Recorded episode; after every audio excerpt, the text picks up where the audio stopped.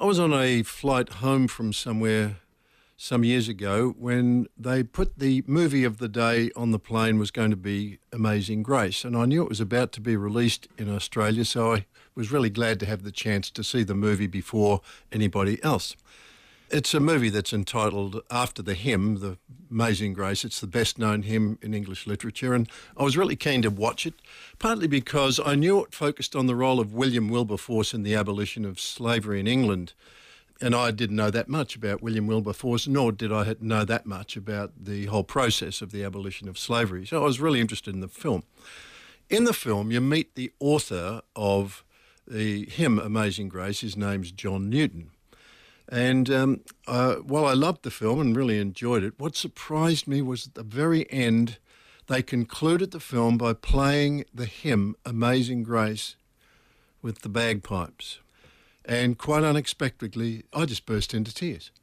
It was one of those reactions when you're sitting in an aircraft surrounded by other people that would not only surprise me, but was mildly embarrassing. And people start thinking, what's wrong with you? And it so it so took me uh, by surprise that after the experience, I got home. I was I said to myself, what was it about that hymn that had such an impact on me? And I started to research it a little bit. It's extraordinary that for over 250 years, this song has moved the hearts of men and women to tears. It's probably the most frequently played hymn at funerals. It's a song that was written back in the 1700s. And yet, here's the amazing thing you could go into any pub in Australia, and if you could start it to sing Amazing Grace, uh, people around you could sing it with you. And I promise you, you couldn't say that about any other hymn or any other Christian song that you could imagine. And yet, a hymn from 250 years ago is so widely known, you could sing it in a pub, and at least some would uh, sing along with you. The question is why? Why is it? Why is this particular song, which uh, when it's performed by Scottish bagpipe bands or by rock stars, goes to the top of the pop charts over and over again? Why does this song have such power to touch the human soul? And it was the answer to that question that I wanted the I wanted to puzzle through. I want to say to you this morning, I think Amazing Grace is often not understood, um, but it's what we hope for. I don't care who you are. I think deep within the heart of every human being, there is a deep longing for amazing grace. There's a hope for amazing grace. And yet, at the core of our struggling humanity, we doubt that we'll ever experience it. I think that, at least in part, is why it's such um, an, an impacting and emotional experience to sing the words and to hear the sound of the tune. Um, it's the cry of the human heart. And I think what uh, has so encouraged my heart is that I think it's what God's Spirit wants to testify to you today about all over again. Amazing grace is what we need. And the beautiful thing is, this amazing grace is exactly what God is offering to every human heart that's willing to receive it. It was Jesus himself who told the ultimate story of amazing grace, uh, the story about the father with two sons. It's often called the uh, parable of the prodigal son. But it's interesting to realize the occasion on which Jesus spoke that beautiful parable. See, in Mark chapter 2, the Bible records that Jesus was just beginning his ministry, and one day he was passing by a tax collector's booth, and he invited a young man called Levi to step out of his business world and join him in uh, sharing the grace of God. Later that day, uh, that tax collector put on a party in his own home and hosted Jesus and his disciples. And it was while that tax collector was hosting that party that a group of religious people arrived at the door, knocked on it to ask a question How come a man who claims to be an emissary from heaven spends his time with people like that? Now, I guess as Australians, we perhaps don't have quite the same violent reaction to the idea of a tax collector as they did in Jesus' day. To us, a tax collector is a government official doing a job that we all know needs to be done.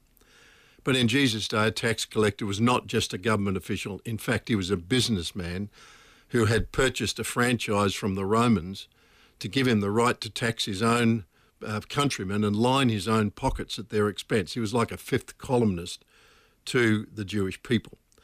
And as a result, there's a very important question How can a holy man, uh, a man of God, a man who claims to be the Son of God, um, spend time with people like that? And that was the, the occasion on which Jesus spoke three extraordinary parables in Luke 15. We'll just take a moment to look at one of them. In fact, the Bible puts it this way in Luke 15 Now the tax collectors and the sinners were all gathering around to hear Jesus. But the Pharisees and the teachers of the law muttered, This man welcomes sinners, and he eats with them. Jesus realized they had no understanding of the heart of God. I, I wonder if many of us really understand how deeply God is committed to restoration. I wonder if we understand how deeply God is passionate about the idea, the reality, the possibility of restoration. And as a result, Jesus then told three parables. The first parable was about a lost sheep, um, about a shepherd who left all of his sheep and went out all through the night. He had 99 that came home and one that didn't. Uh, the average person would think, well, why worry about the one? 99 out of 100 is pretty good. I mean, shut the door, turn on the TV, uh, have a shepherd's pie for dinner, and bad luck about the one. But you see, that's because you don't understand the value of one to the creator of the heavens and the earth. And out that shepherd went into the night, and when he finally found that lost sheep, he put it on his shoulders, carried it home, and Jesus said, there was more rejoicing in heaven over that one than over the 99 fat found ones that never got lost in the first place. Then he told a story about a woman who had 10 coins. Jesus never told a single parable in which a woman had a negative role. He knew women had had hard enough time uh, without him adding to it. And as it was, he had now a woman who had 10 coins and she lost one. She said, Now, what would a woman do? If a woman lost something, she'd come up with a strategy. She'd light a lamp, sweep the house, and search diligently until she found it. Then she'd call her friends together and say, Rejoice, I found my lost coin. And Jesus said, In the same way, I tell you, there's rejoicing in the presence of the angels of God over one sinner who repents. And now he tells us the uh, the essential and, and most perhaps the best known story of amazing grace in the Bible. It's the story of the prodigal son, the parable of the father with two sons, because now Jesus said, Let me really explain to you the heart of God. Man had two sons, younger one and an older one. The younger one came to him and said, Dad, give me my share of the estate, which is an extraordinarily rude and um, uh, uh, just a, an unfamily like thing to do. Well, the father, instead of boxing his ears, said, "Son, I wouldn't trap you here. If, if you feel you have to need, have to leave, I'll give you your share of the estate." And it wasn't long before he packed his bags and headed off to the big city, the lights, the the, the wine, the women, and the song. Jesus said it was while he was out there that uh, he spent everything, and eventually along came the global financial crisis, and before he knew it, his back was to the wall uh, looking for a job, found himself a job keeping pigs. And he was so hungry and so destitute that the, Jesus said he just he would have been happy to eat pig's food. And it was at that point he began to reflect on the relationship that he used to have with his dad. And here, you see, it was Jesus who constructed this story. It was Jesus who put the words in this young man's mouth because Jesus knows the struggle that we have with amazing grace. Jesus put these words in his mouth. When he came to his senses, he said, How many of my father's hired servants have food to spare, and here I'm starving to death? I'll set out and I'll go back to my father, and this is what I'll say to him Father, I have sinned against heaven and against you and I am no longer worthy to be called your son. Make me like one of your hired servants. See, that's not amazing grace. That's ordinary grace. That's what broken human hearts uh, perhaps think qualifies as amazing grace. The opportunity to go back and say to someone you have offended, I did the wrong thing. Um, I have ruined our relationship. I don't deserve to be restored, uh, but perhaps you could give me the opportunity to work really, really hard to try to do better um, and, and slave my way to an improved performance. That's not amazing grace, but it's what the broken human heart expects is about the best you can long for or the best you can hope for. The opportunity to try harder the second time round. He was planning to go back to his dad and say, Dad, I have sinned. I get that. And I am no longer worthy to be your son. Well, that's an interesting thought. So, sonship is based on worthiness, is it? So, you thought there was a point in which you were worthy to be a son, but now you've blown it. You're no longer worthy. So, what's your solution to that? Make me like one of your hired servants. Dad, give me a shovel, give me a broom, Dad. I don't ever expect to be restored to a place of, of, of sonship. No, that, that's more than a heart can hope for. Make me a servant, Dad. Give me a little shack out the back. Give me a broom and and give me a shovel, Dad. And I'll, I'll work every day. I'll, I'll, I'll work harder than I've ever worked before. I'll white knuckle it, Dad. Uh, I'll give it my best shot. Make me like one of your hired servants. That is not amazing grace, but it's what the human heart imagines might be the best outcome when you've made dreadful mistakes. Well, up he got, Jesus said, and he headed on home. But you see, Dad wasn't sitting in the back room of the house with his brow knit and his arms folded across his chest, thinking angry, angry and destructive thoughts. A little young fool. I don't know where he is, but whatever he's doing out there, I hope it's hurting.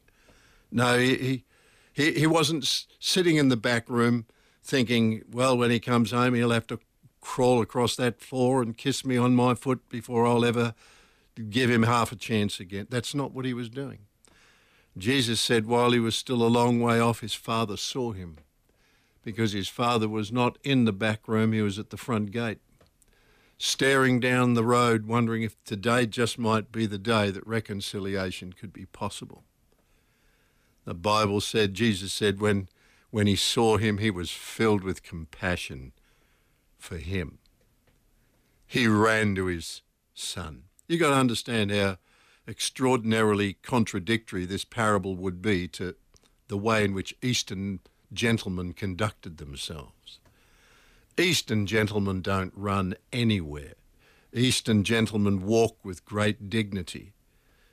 But Dad threw his dignity to the winds because he was a possibility of restoration.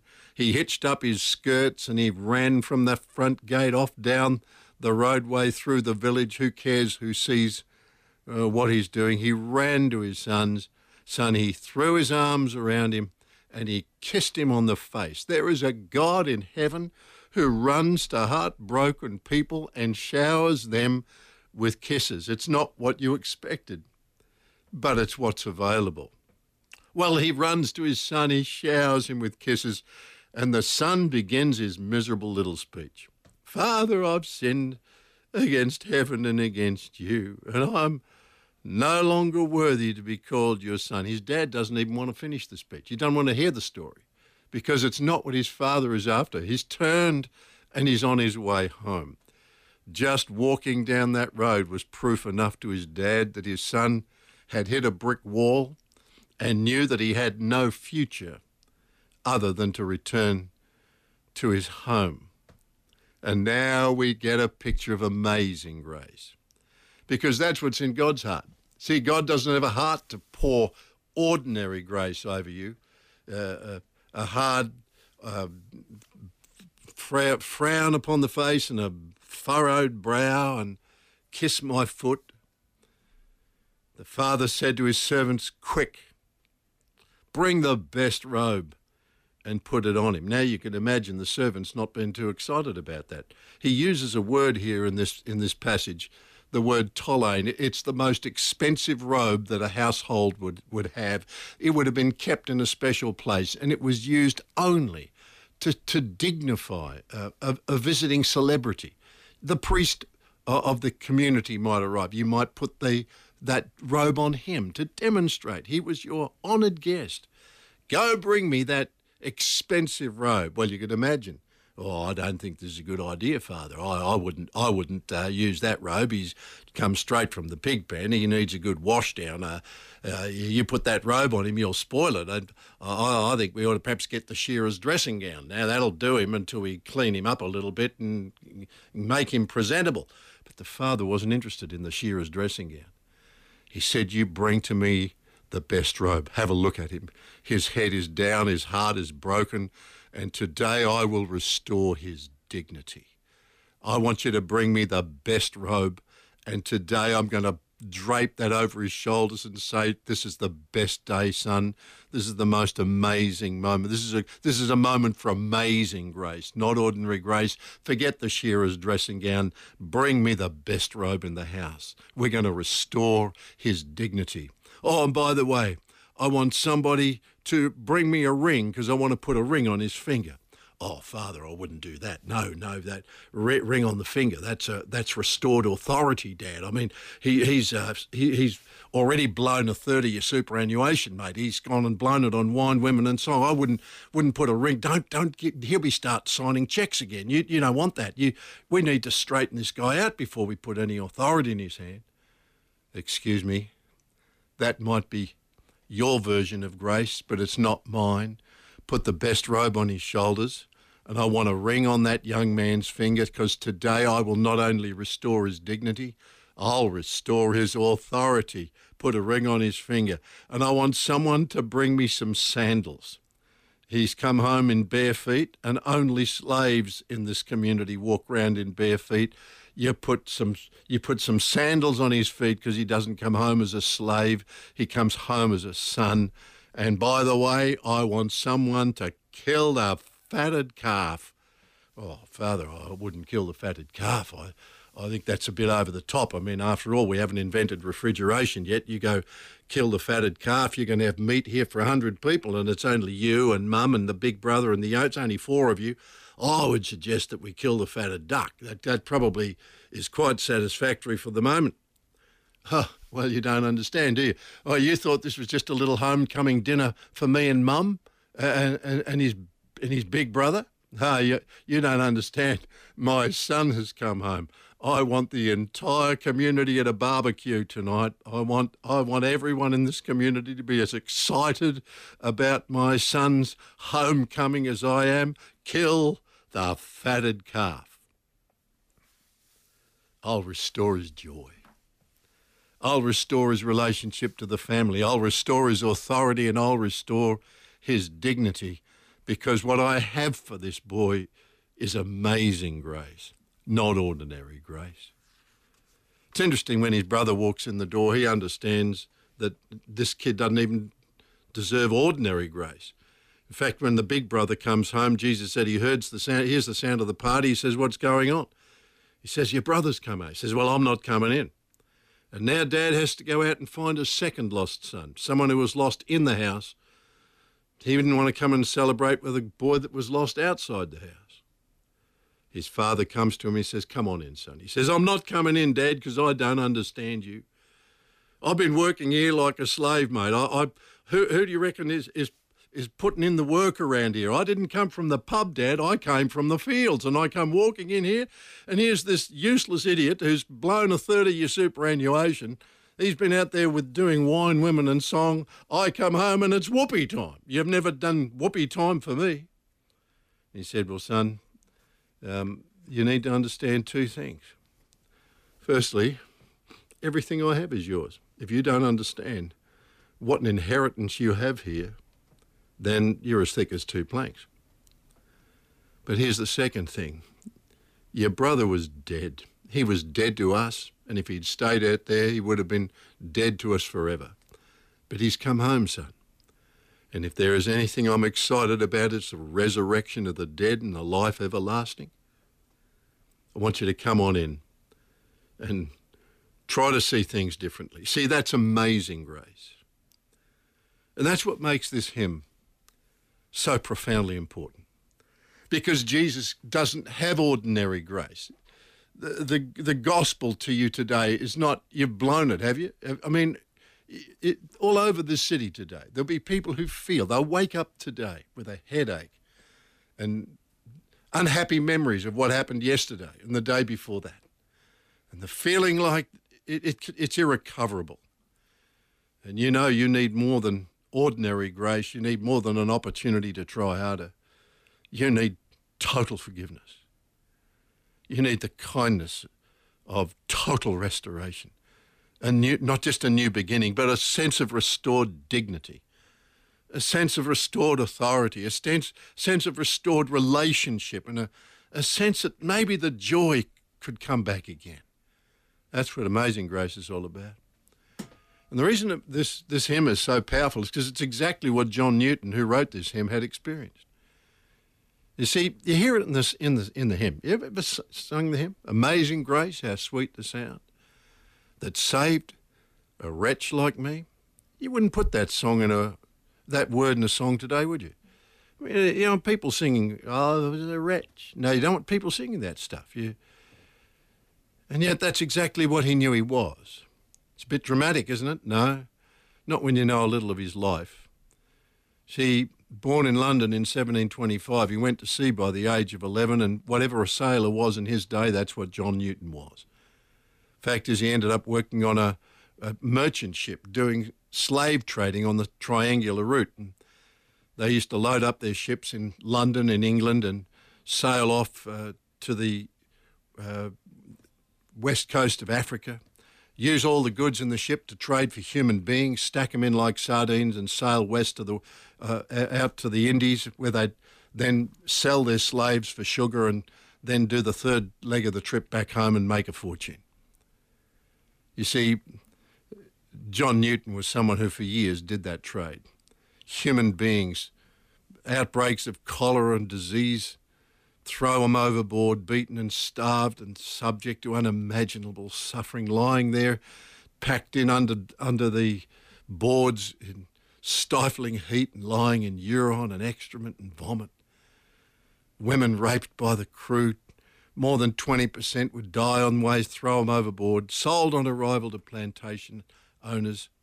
And that was his life. He was one who derided anyone who had Christian faith. He knew he had a foul mouth, and if it hadn't been but for the grace of God, he would never have even been known again to his own family because he was virtually himself a prisoner amongst slaves in West Africa until by the grace of God he was picked up by a passing ship. And then on the return journey, that ship was ripped apart by a storm and for four weeks drifting, starving, being pounded by the wind and the waves, under threat of being thrown overboard by the captain who thought he was a, a Jonah. Newton, al- along with 11 others, eventually landed in Ireland, and he knew that he had only survived because of the kindness and the grace of God. In fact, he said himself, About this time I began to know that there is a God that hears and answers prayer. You hear that in his hymn too. Through many dangers, toils, and snares I have already come. It's grace that's brought me safe thus far, and grace will lead me home. You may be listening to me this morning and you realize your life could have ended many times. There were many times where you, you look back and wonder, why didn't that take me out? Why am I still here? Why am I still alive? He knew that there were a number of times he could have lost his life. Half drunk one time, he nearly fell overboard a passing sailor grabbed him by the coat and drew, drew him back from certain death. There was that night that in a storm that he was about to go out onto the deck and the captain called him back to get a knife. The man behind him stepped up, took his place, and was immediately swept overboard to his death. There was that time he was uh, about to row away from the ship in a rotten longboat. The captain called him back. The next man took his place, rowed away from the ship, fell through the bottom of that boat and drowned. At the age of 82, Newton said these words. He said, My memory is nearly gone, but I remember two things that I am a great sinner and Christ is a great Saviour. And on his tombstone, these words are written John Newton Clerk, once an infidel and libertine, a servant of slaves in Africa, was by the rich mercy of our Lord and Saviour Jesus Christ preserved, restored, pardoned, and appointed to preach the faith he had long laboured to destroy. Why does this song touch people so profoundly? Because this was not a song written to fill out a, a CD or a worship album. This was not a song that was written by contemplating what kind of words might touch people. This was a song written by a slave trader who knew he was, he was a recipient, not of ordinary grace, but of amazing grace. He never forgot it. And when he wrote that hymn, he set the words to a West African sorrow chant. Because you see, it's likely that John Newton first heard that tune uttering up from the mouths of groaning slaves. It's a West African sorrow chant. He mixed the two together. And out of the sorrow of his own background, in his own reception of amazing grace, he penned a hymn that perhaps better than any other reminds us that God loves people. And God doesn't have ordinary grace for people who have lost their way. What God has is amazing grace. And by the grace of God, just let me read to you this wonderful hymn. Amazing grace, how sweet the sound that saved a wretch like me. I once was lost, but now I'm found. I was blind, but now I see. Is that what you need today? You need something that's a little more uh, powerful than ordinary grace, just another chance to try harder the next time round. You know you need total forgiveness.